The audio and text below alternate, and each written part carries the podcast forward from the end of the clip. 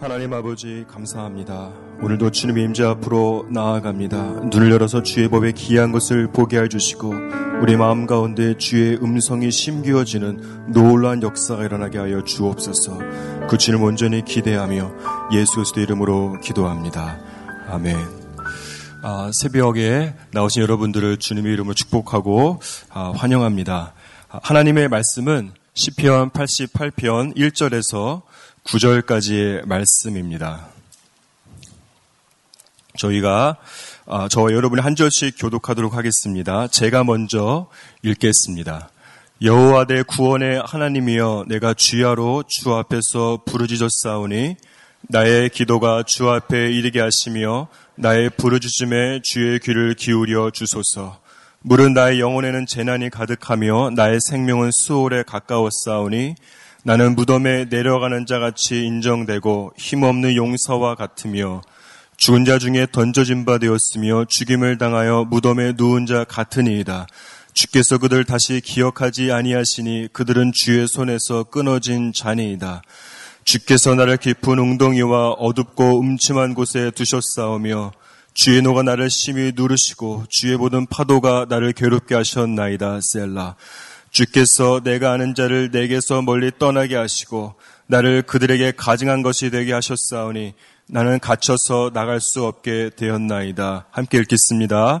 곤란으로 말미암아 내 눈이 쇠하였나이다. 여호와여 내가 매일 주를 부르며 주를 향하여 나의 두 손을 들었나이다. 아멘.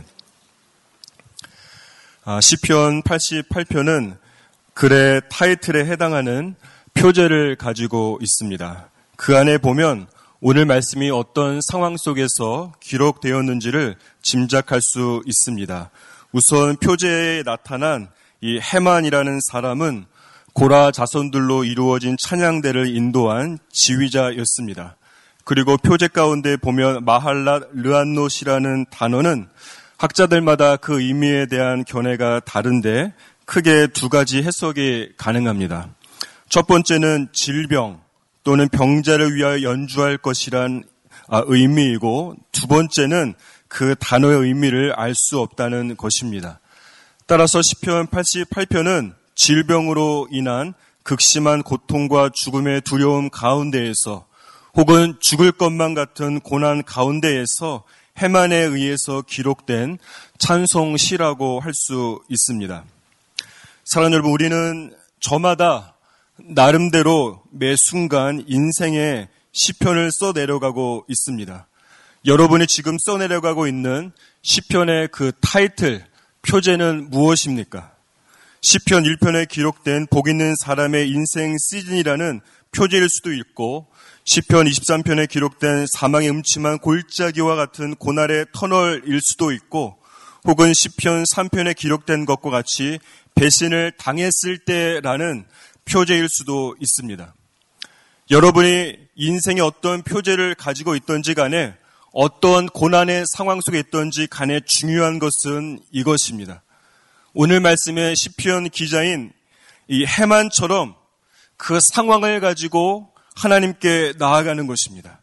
여러분의 한숨과 고통과 신음과 두려움과 분노와 속상함 등 모든 감정을 하나님께 기도로 부르짖는 것입니다. 여러분의 시편을 써 내려가는 것이에요. 여러분 시편의 표제에서 멈춰서는 절대로 안 됩니다. 여러분의 인생 시편 1절에서 중단해서는 더더욱 안 됩니다. 절대 포기하지 말고 기도의 펜을 놓지 말고 여러분의 인생 시편을 계속해서 끝까지 써 내려가야 합니다. 왜냐하면 성경 속의 수많은 시편들을 살펴보면 이 초반부에 기록된 불만과 절망과 슬픔과 두려움이 이 시편의 마지막 부분에 가서는 어떻습니까? 하나님의 개입으로 영적인 역전, 이 upside down이 일어나서 감사와 소망과 기쁨과 기대감으로 영적인 역전과 영적인 변화가 일어나기 때문입니다. 여러분의 인생 시편 속에 임재하시는 하나님, 운행하시는 하나님, 역전시키시는 하나님, 그리고 여러분의 인생 시편을 읽으면서 손에 땀을 쥐고 함성 소리로 응원하고 중보기도 하는 예수님과 천군 천사 그리고 수많은 믿음의 동력자들을 볼 수 있는 눈이 오늘 이 시간에 열리기를 간절히 기도합니다. 그것이 우리의 인생 시편을 둘러싼 믿음의 실체요 현실이기 때문인 것입니다. 우리가 고난 속에 있을 때에 하나님께서 우리에게 복이 원하시는 반응이 있다라고 믿습니다. 오늘 본문 말씀을 통해서 그 두 가지 반응을 살펴보기 원합니다.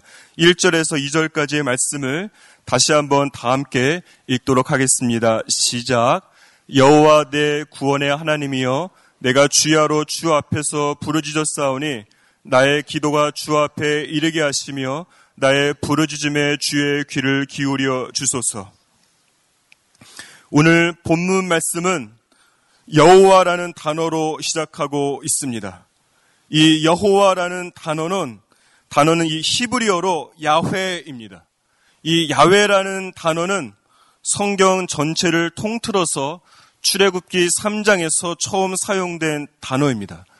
이 출애굽기 3장에 보면 하나님께서 모세를 부르시고 그에게 이스라엘 백성들을 출애굽시키라는 이 사명을 주시는데 그때에 하나님께서 모세에게 이 당신의 이름을 야훼 즉 나는 나 영어로 I am who I am이라고 계시해 주셨습니다.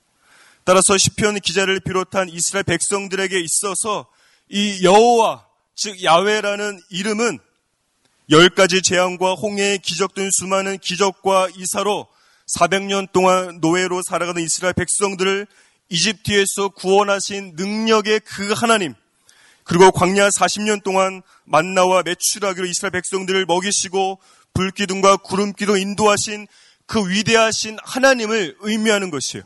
그래서 1절과 2절 말씀에 보면 시편 기자는 그 여호와 야훼를 내 구원의 하나님이라고 고백하고 그 하나님께 주야로 끊임없이 기도로 부르짖고 있는 것입니다. 따라서 우리가 고난 가운데 있을 때에 우리 역경 가운데 있을 때에 하나님께서 우리에게 원하시는 첫 번째 반응은 무엇인가? 우리가 먼저 하나님께서 어떤 분이신지 알고 그 하나님께 부르짖는 것입니다. 왜냐하면 우리가 믿는 그분, 우리가 기도를 통해서 부르짖는 그분이 400년 이집트 종살이 이 고난의 고리를 끊으신 출애굽의 주인공 그 야훼의 하나님이시기 때문입니다.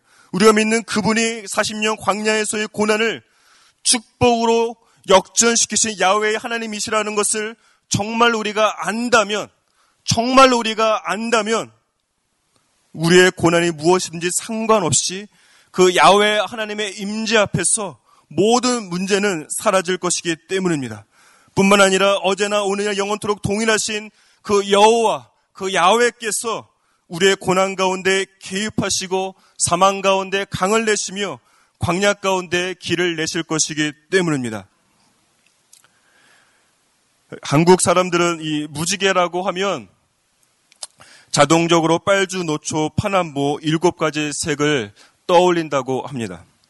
반면에 미국과 유럽 국가에서는 이 무지개는 여섯 가지 색을 그리고 고대 마야족은 다섯 가지 색을 가지고 있다라고 생각을 합니다. 그런데 이 특이한 것은 이 무지개를 이와 같이 다섯 가지나 혹은 여섯 가지 색을 가지고 있다라고 배운 사람들은 실제로 무지개의 색을 구별해 보라고 하면 정말로 다섯 가지 혹은 여섯 가지 색만을 구별해 낸다고 합니다. 하지만 이 실제로 무지개는 컴퓨터로 색을 검출해 본다면 수만 가지 색이 나온다고 합니다. 이것을 통해서 알 수 있는 것은 무지개는 일곱 가지 색이라고 학교에서 교육을 받는 그 순간부터 우리는 더 많은 색을 보려고 노력을 하지도 않고 그 지식에 갇혀서 무지개의 다양한 색을 볼 수 없게 된다는 것입니다. 우리는 무지개의 이 수만 분의 7 정도의 지식만을 가지고 내가 무지개를 알고 있다라고 생각하고 있는 것입니다. 우리는 아는 만큼 볼 수 있는 것입니다. 따라서 우리는 하나님께서 어떤 분이신지 아는 것이 중요합니다. 하나님을 아는 지식과 하나님께서 어떤 분이신지 아는 그 지식과 우리가 처한 고난의 크기는 반비례하기 때문입니다. 우리에게 다가온 고난이 힘들고 죽을 것 같은 이유는 어떤 면에서 본다면 우리에게 하나님을 아는 지식이 부재하거나 부족하거나 혹은 제한적이기 때문입니다. 우리가 하나님을 안다고 하지만 하나님에 대한 지식이 정말 수천억의 일도 되지 않으면서 하나님을 안다고 생각하기 때문에 우리가 처한 고난이 하나님보다 더 크게 보이고 그 고난의 무게에 우리가 압도되는 것입니다. 하지만 우리가 하나님을 알 때에 정말 그 하나님을 우리가 알 때에 하나님께서 어떤 분이신지 깊이 알면 알수록 우리가 당하는 고난의 크기는 정말로 작아지게 되는 것입니다. 그래서 다니엘서 11장 32절에 보면 이렇게 기록되어 있습니다. 오직 자기의 하나님을 아는 백성은 강하여 용맹을 바란다라고 말씀하고 있는 것입니다. 이 시편 아, 신약 말씀에 보면 특별히 마태복음 14장 22절 이하에 보면 이러한 장면이 나옵니다.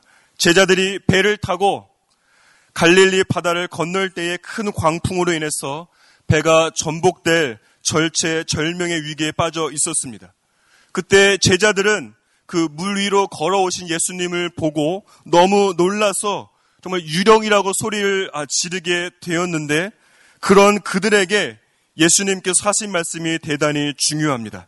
마태복음 14장 27절 말씀을 다 함께 읽도록 하겠습니다. 마태복음 14장 27절 함께 읽겠습니다. 시작. 예수께서 즉시 이르시되 안심하라. 나니 두려워하지 말라. 이 말씀 안에 보면 예수님께서 자신을 나라고 말씀하고 있는데 이것은 원어로 살펴보아야 그 의미가 더욱더 정확합니다.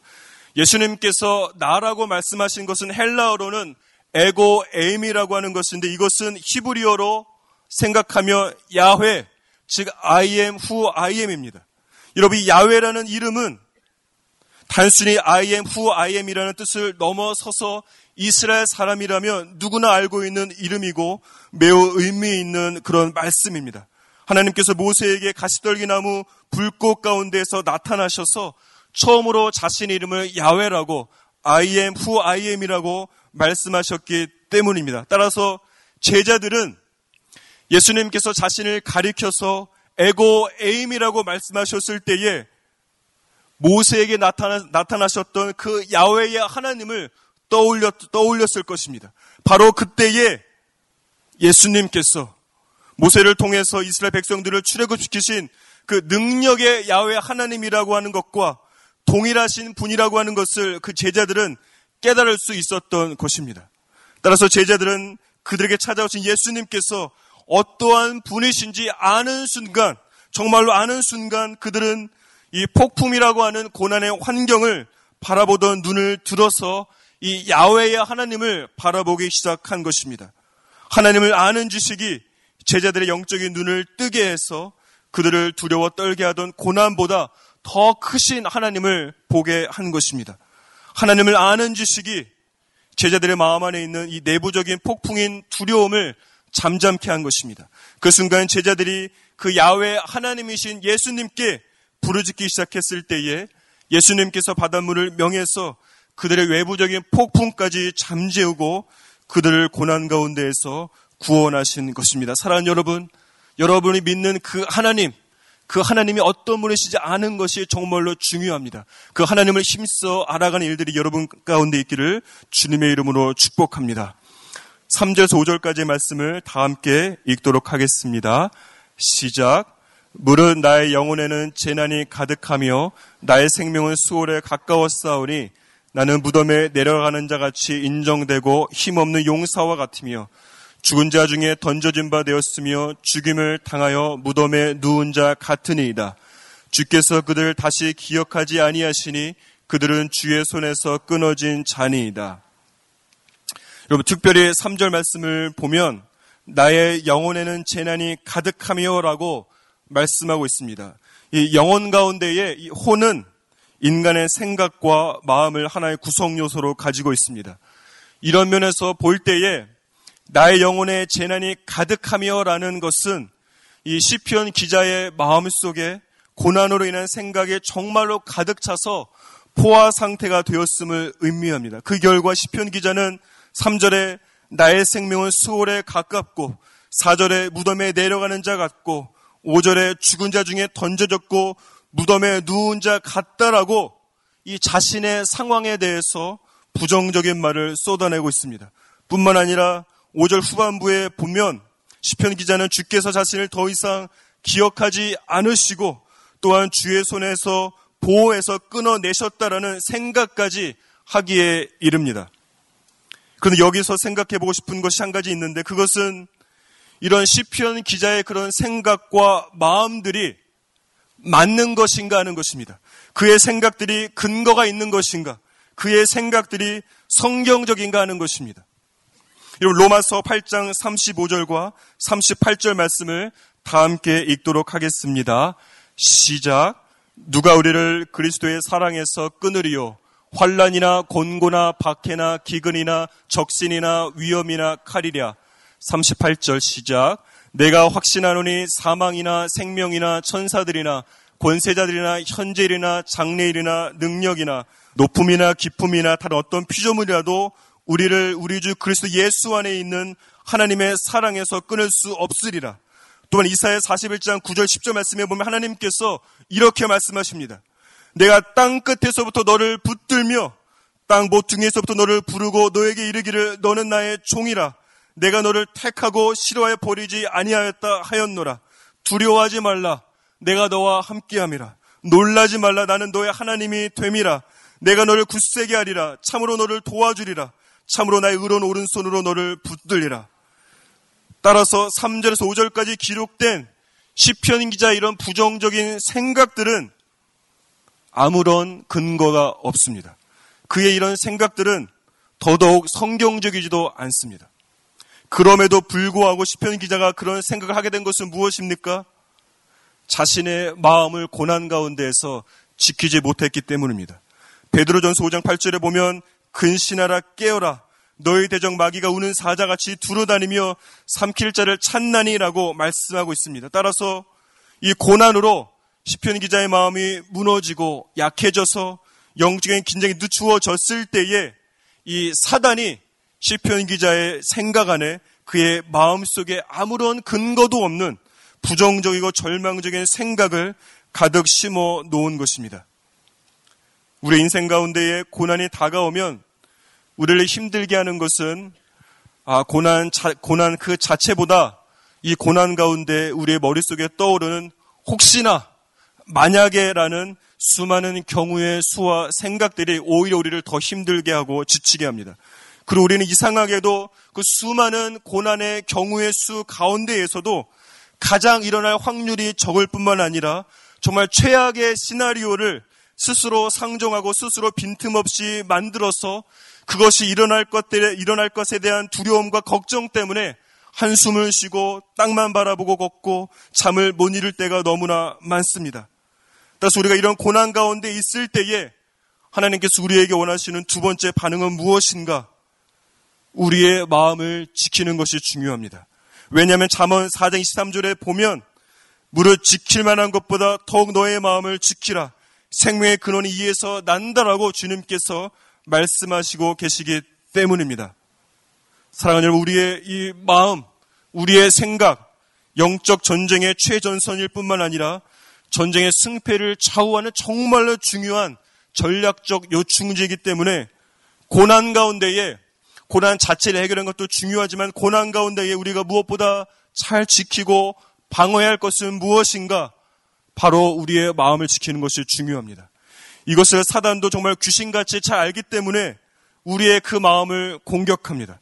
사단은 우리로 하여금 하나님을 보지 않고 이 고난에만 계속해서 집중하게 하는 것이에요.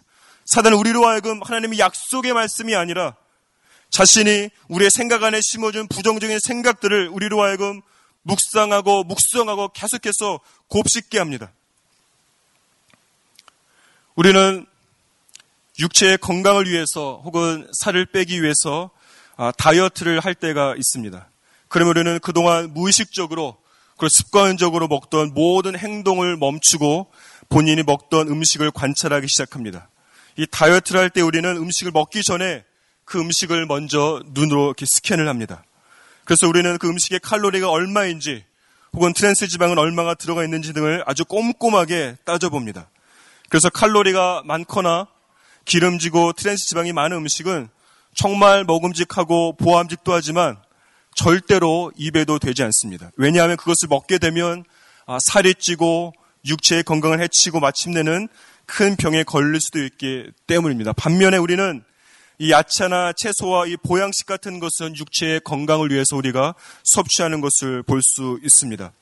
제가 말하고 싶은 것은 이와 같이 우리는 고난 가운데에서 무엇보다 영적인 건강을 위해서 무엇보다 우리의 이 생각, 이 생각의 다이어트를 하는 것이 굉장히 중요합니다.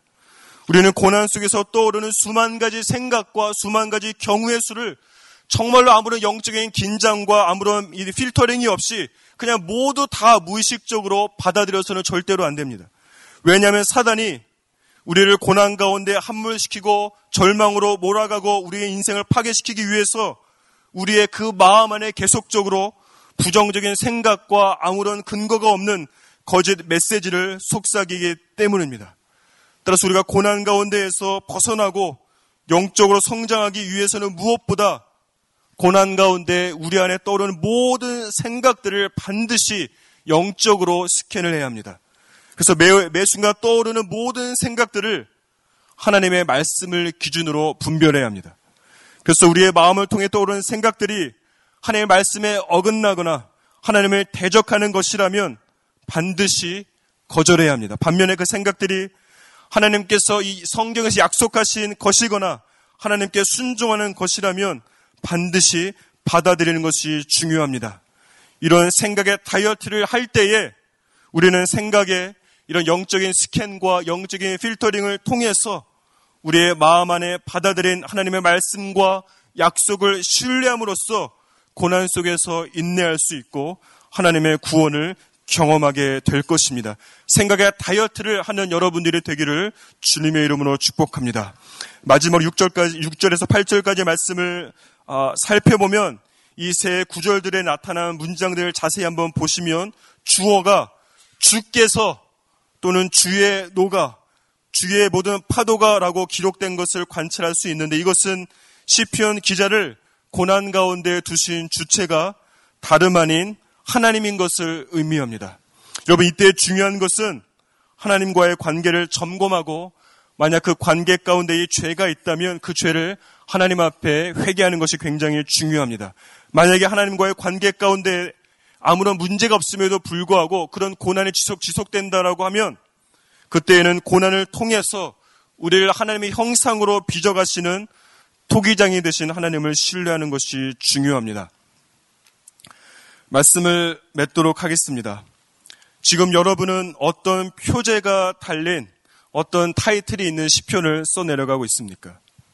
인생이라는 시편을 우리가 직접 써내려 써내려가는 것 같지만 사실 우리의 인생의 시편은 하나님께서 써내려가십니다.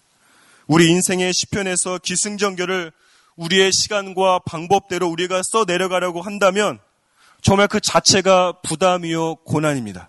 하지만 우리가 어떤 고난 가운데 있다고 할지라도 하나님께서 우리의 인생 시편을 써 내려갈 수 있도록 기도를 통해서 그 주도권을 야외 하나님께 드린다면 우리의 인생 시편은 역전과 승리의 드라마로 마침표를 찍을 것입니다. 여러분의 고난 가운데 역전과 승리가 오늘 이 시간에 있기를 주님의 이름으로 축복하고 기도합니다. 제가 기도하도록 하겠습니다. 하나님 아버지 오늘도 주의 보좌 앞으로 부르시고 하나님 말씀하셔서 감사합니다. 우리 인생 가운데 하나님 알아야 하고 하나님 품어야 할 것이 많이 있지만 무엇보다도 주님께서 어떠한 분이신지 깊이 알아가는 하나님을 아는 지식들이 자라나서 인생의 고난이 작아지고 인생의 고난이 사라지는 것을 경험하게 도와주시고 그 야외 하나님께 부르짖으며 나아갈 때에 그 야외 하나님으로 말미암아 모든 상황들이 해결되어지고 고난 가운데서 구원되는 것을 경험하는 우리가 되어지게 도와주옵소서. 하나님 오늘 주님 앞에 주님께서 말씀하신 음성을 마음에 새기고 그 말씀을 가지고 인생 가운데 나아가서 승리하는 우리가 될 수 있도록 주님께서 축복하여 주옵소서. 예수 그리스도 이름으로 기도합니다.